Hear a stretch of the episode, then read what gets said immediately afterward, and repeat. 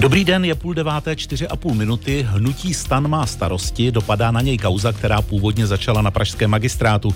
Vycházejí na jeho informace, které vedly už k rezignaci například ministra školství. Hnutí stan chystá mimořádný sjezd. To vše v době, kdy Česká republika má před sebou předsednictví Evropské unii. Radiožurnál a plus z výše uvedených důvodů přichystali tedy speciální vysílání. Speciál radiožurnálu a Českého rozhlasu Plus. Kauzu sleduje náš investigativní tým reportérů. Prvním hostem speciálu radiožurnálu a Plusu je proto jeho vedoucí Markéta Chaloupská. Dobré ráno, Markéto. Hezký den. Co dosud o kauze víme? Jde o jednu z největších politických kauz za poslední roky, která má vliv, jak už jste říkal, na nejvyšší patra politiky. Kriminalisté z Národní centrály proti organizovanému zločinu razy spustili minulý týden ve středu a obvinili celkem 11 lidí. Původně chtěli stíhat ještě dva další, ale ti byli v tu dobu v zahraničí. Mezi eh, těmi aktuálně obviněnými je dnes už bývalý náměstek pražského primátora ze starostů a nezávislých Petr Hlubuček, vlivný zákulisní podnikatel Michal Redl, který se pohyboval kolem této vládní strany a také podnikatel Pavel Kos. Všechny tři policie označuje za zakládající členy skupiny, která manipulovala zakázky pražského dopravního podniku, přijímala úplatky a také dosazovala lidi na klíčové pozice v dopravním podniku. My jsme z policejního obvinění vyčetli, že si ta skupina počínala poměrně opatrně, používala šifrované telefony a také přezdívky. Navzájem se oslovovali Myšák, to měl být Rédl, Kosák, tedy podnikatel Kos a náměstek Hluboček, a to měl být Slepičák. Ta přezdívka údajně vznikla, protože chová slepice. A, um, On ale... byl dokonce předsedou klubu chovat... chovatelů chocholatých plemen drůbeže. Ano, přesně Ale tak. Ale vraťme se k té kauze.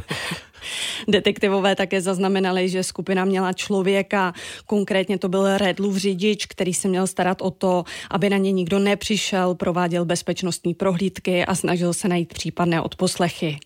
Zatímco bývalý náměstek Hluboček je kvůli svému angažmá v politice v kauze celkem známou postavou, o panu Redlovi ani Kosovi jsme toho dosud moc nevěděli. Mohla byste přiblížit, co to je za lidi? Pan Kuse je podnikatel odsouzený v minulosti za daňové podvody, je blízký přítel Redla. Pan Redl je také podnikatel, ten je ze Zlína, v minulosti spolupracoval se známým zločincem Radovanem Krejčířem. A Redl byl v minulosti stíhaný v několika krejčířových kauzách, soudu ale unikl jen kvůli lékařským zprávám, že je vážně duševně nemocný a tudíž nesvéprávný. A od roku 2017 se Redl pohybuje kolem politiků politiků stan, například i kolem ministra školství Jana Gazdíka, který kvůli tomu tedy rezignoval jak na post ministra, tak skončí i ve funkci místo předsedy strany. V policejním usnesení e, se totiž píše, že Gazdík a Rédl spolu komunikovali a používali k tomu šifrované telefony. Je ale nutné podotknout, že policie nikde nedokládá ani nepíše, že by Gazdík Redlovi v něčem pomohl. Zjistili jste, jaké zakázky podle policie měly konkrétně být zmanipulované? Šlo o celkem tři velké zakázky dopravního podniku. Například se jednalo o projekt přestavby stanice metra nádraží Holešovice a jejího okolí. Redl s Hlubučkem do dopravního podniku podle policie dosadili svého člověka, stal se finančním ředitelem Pražského dopravního podniku. Jeho jméno je Matej Augustín a je také mezi obviněnými. Ten chtěl údajně po jednom developerovi úplatek 5 milionů korun za to, že nebude blokovat, aby se firma mohla na projektu podílet. Developer ale takovou nabídku odmítl, no a Augustín pak skutečně na jednání představenstva dopravního podniku zablokoval, aby druhý den vedení této městské firmy s developerem tu smlouvu podepsalo. Kriminalisté píší, že Augustín nejednal na vlastní pěst, ale právě na pokyn podnikatele Rédla a politika Hlubučka. A jak to vysvětlují obvinění? Hlubučkův advokát Lukáš Trojan na naše dotazy neodpověděl, ale už ve středu pro Českou tiskovou agenturu prohlásil, že by média měla respektovat princip prezumce neviny. V pátek, když soud poslal Hlubučka do vazby, pak vzkázal, že ho, jeho klient vinu odmítá. Zatímco v médiích je označován za, řekněme, spoluřídící osobu té skupiny, tak z toho popisu, jak je ve usnesení o zahájení trestního stíhání, nic takového, ale jednoznačně nevyplývá. To znamená, jeho role je tam podle mého hodnocení, je to hodnocení obajoby samozřejmě, ale podle mého hodnocení spíše okrajová. Nicméně Hlubučkovi hnutí Staniš ve středu přerušilo členství a rezignoval na funkci náměstka pražského primátora. Stejně tak vedení dopravního podniku odvolalo z funkce člena představenstva Matěje Augustína. Ten byl ještě minulý týden na Slovensku, kde má trvalý pobyt. Údajně měl covid a do Prahy by měl přijet dnes. Redlův advokát na dotazy zatím nereagoval. Jenom dodejme, že zastupitelé pražských Lisolají dnes odvolali z funkce starosty městské části obviněného Petra Hlubučka. A jak už jsme říkali, v kauze chce policie stíhat celkem 13 lidí. Dá se ještě čekat, že se případ nějak rozroste? Pokud budeme vycházet z toho policejního usnesení, tak to lze očekávat. Kriminalisté hned na několika místech naznačují, že mají zmonitorováno více podivných rozhodování o zakázkách dopravního podniku.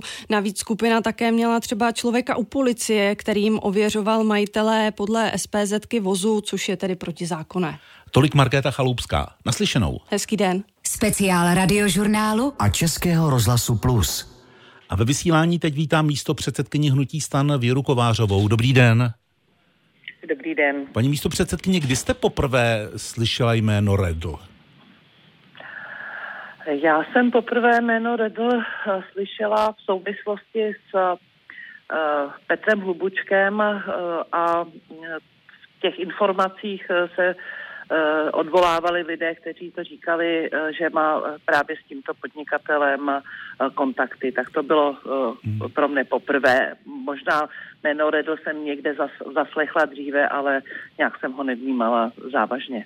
Já se ptám, protože radiožurnál už v únoru roku 2017 zjistil a zveřejnil, že například Stanislav Polčák eh, právě panu Redlovi eh, přeposílal e-mail, ve kterém eh, ho jeho kolegové z pražské organizace Hnutí stan žádali o doporučení k nominacím na důležitá místa v pražských firmách na magistrátu. To je pět let. Proč v hnutí nezafungovaly nějaké obrané mechanismy? Ehm, my jsme eh, kontaktovali, to se týkalo především Petra Hlubučka, teď budu mluvit eh, o té situaci, eh, která je nyní. Mhm. My jsme konfrontovali Petra Hlubučka, teda myslím pan předseda, týkalo se to především záležitostí okolo jeho bytu ve Španělsku. Tam on konstatoval, že tu záležitost vysvětlí, ovšem netušili jsme, že ta věc je tak závažná.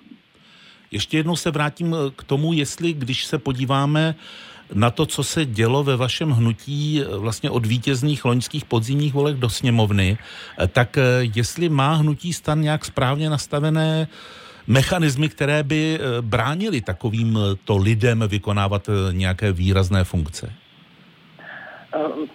Pokud jde o členy a registrované příznivce stanu, Eh, tak eh, a těch je mimochodem eh, stovky a desítky velmi slušných lidí, starostů, starostek, místo starostů, kteří dělají skvělou práci pro občany. A to prověřování v úvozovkách probíhá od spodu.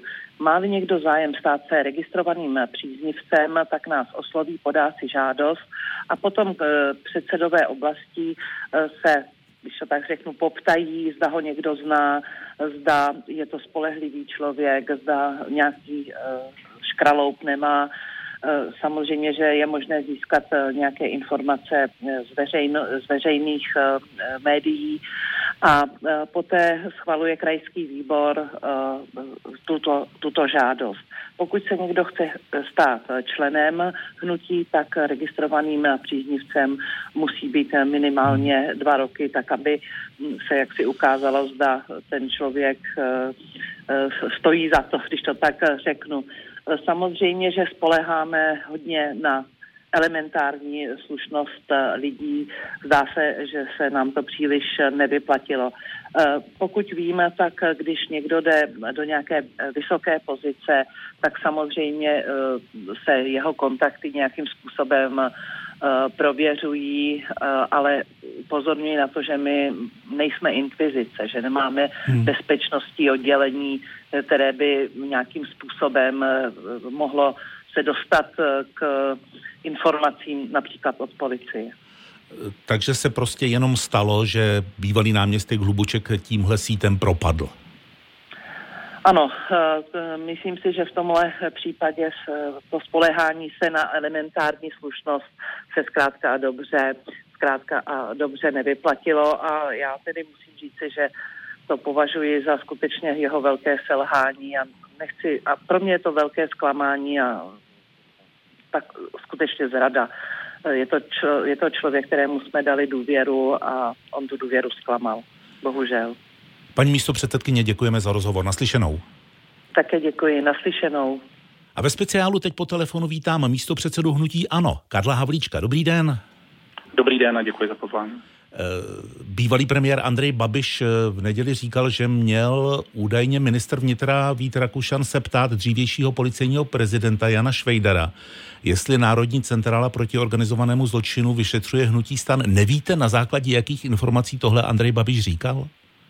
To nevím, to se musíte zeptat případně eh, pana předsedy, ale faktem je to, že eh, ve světle současných eh, událostí eh, odvolání pana policejního prezidenta vypadá minimálně podivně tím spíše, že tak nastalo ještě předtím, než pan minister vnitra se ujal své funkce.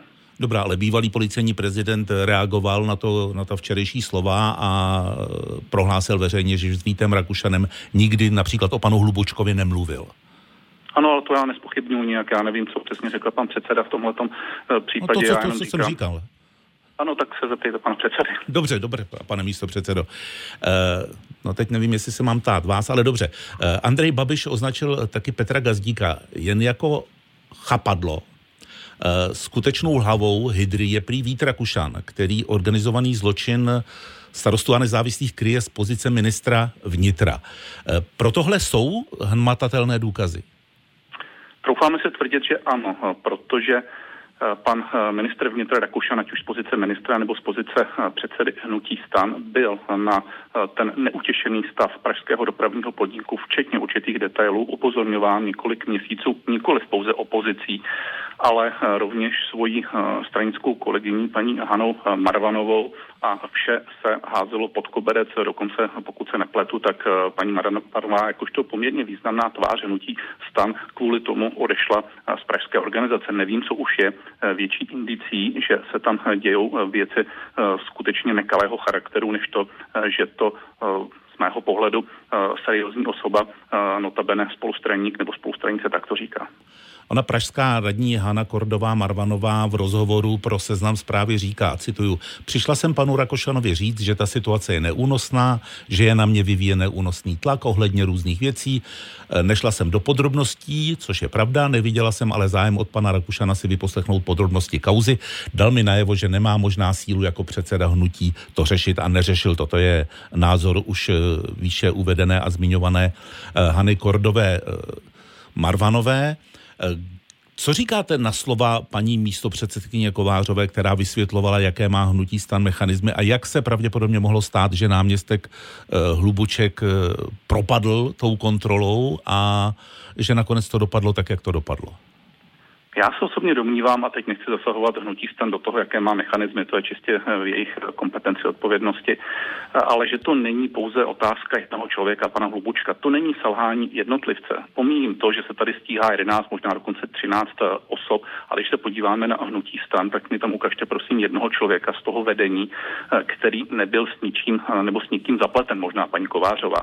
Jinak to je co osobnost hnutí stan, to nějaká kauza, nějaký průšvih a to, co se odehrává nyní v těch posledních hodinách nebo v posledních dnech, tak se troufám tvrdit, že není zdaleka ještě všem dnům konec a každý den, mě to připadá jak kolumbijská telenovela. Vidíme v přímém přenosu další a další zvrácenosti, které se tam odehrávaly a to podle mého názoru není otázka jednotlivce, to je systém, který se ve stan dlouhodobě pěstoval a byla jenom otázka času, než to vyjde na světlo boží a troufám se i tvrdit, že někteří o tom věděli, tušili to a jenom čekali, až to bouchne. Jak jde, pane místo předsedo, tohle dohromady s faktem, že váš předseda Andrej Babiš vedl vládu, i když byl trestně stíhaný? Není to dvojí metr? Není to dvojí metr.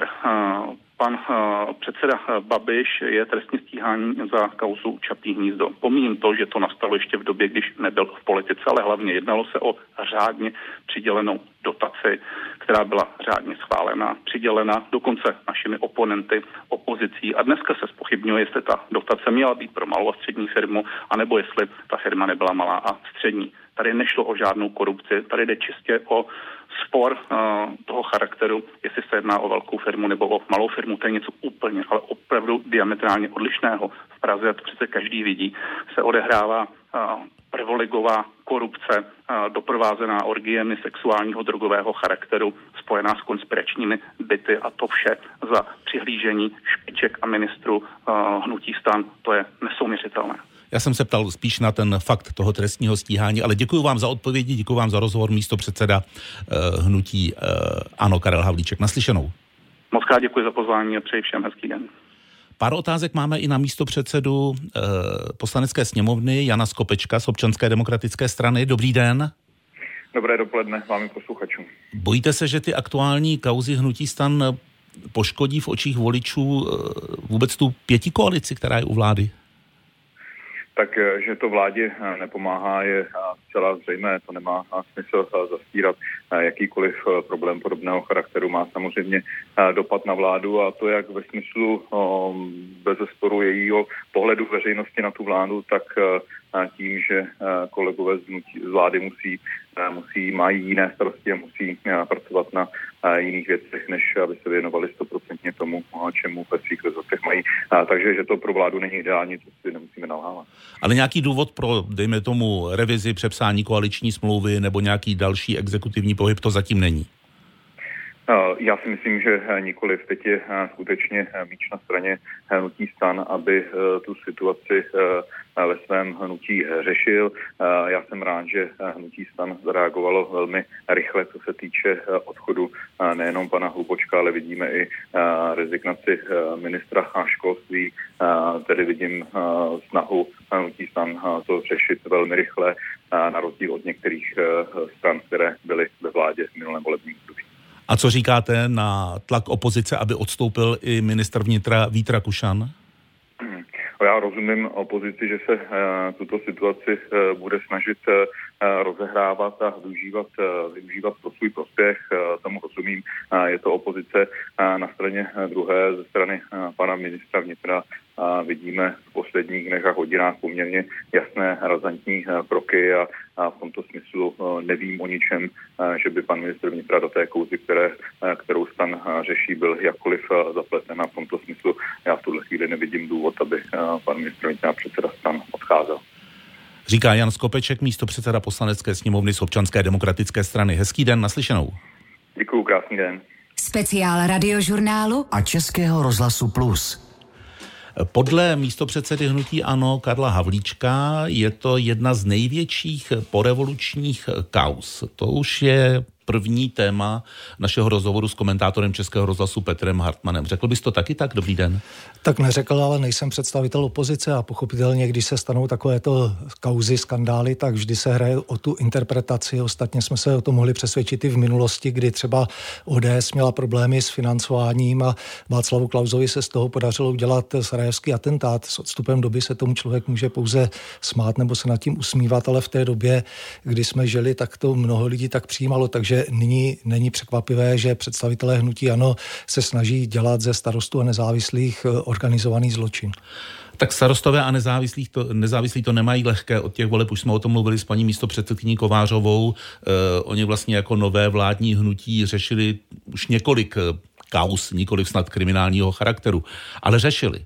Ano, řešili a můžou si za to sami, protože oni řeší ty kauzy až zpětně a nejlepší je těm kauzám eh, předcházet a skutečně, když se podíváte na tu eh, krátkou historii, tak to vypadá tak, že oni vždy řeší problém a říkají si, tak teďka to uhasíme a věřme, že už další nic se neprovalí, protože eh, skutečně tady zas mají pravdu ti, kteří tvrdí, že nejde o selhání jednotlivce, nejde o pana Hlubučka. Když si vezměme, proč tedy pan Gazdík, který hovoří o tom, že to byla naivita, ale naivita to nebyla, byla to hrubá politická politická chyba se dále stýkal to, s panem Redlem. To, to on říkal, že naivita je v politice vlastně chyba. Jasně, ale nebyla to naivita, byla to, nevím, co to bylo, ale zkrátka někteří představitelé starostu a nezávislých asi jsou natolik zavázáni panu Redlovi, že nebyli schopni nebo ochotní s ním ukončit styky v době, kdy se to vědělo.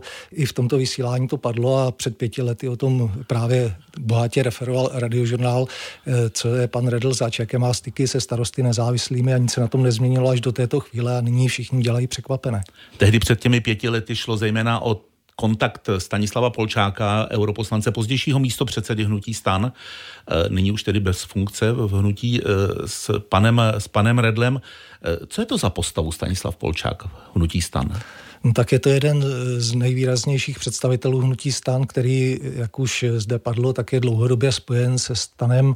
Dá se říci, že také přispěl k tomu, že stan se dostal, kam se dostal a je otázka toho, zda tedy pan Redl ve spojení s panem Polčákem, zda to spojení bylo účelové kvůli tomu, že každá politická strana nebo hnutí potřebuje pro svoji činnost peníze a vypadá to, že přes pana Redla některé ty peníze scháněly, byť eh, nyní tvrdí, že opět eh, opakovaně prošetřují všechny dary a když tak budou vracet peníze, což dělali už před několika měsíci, takže to jako je zvláštní. V čem je ta situace v hnutí stan a dění kolem té pražské aféry zejména eh, nejvíc kritické pro vládní koalici? No tak vždy, když eh, dojde ke skandálu, který se týká nějaké koaliční strany, tak je to eh, kritické a je potřeba to řešit a nenechat to dále eh, rozjet.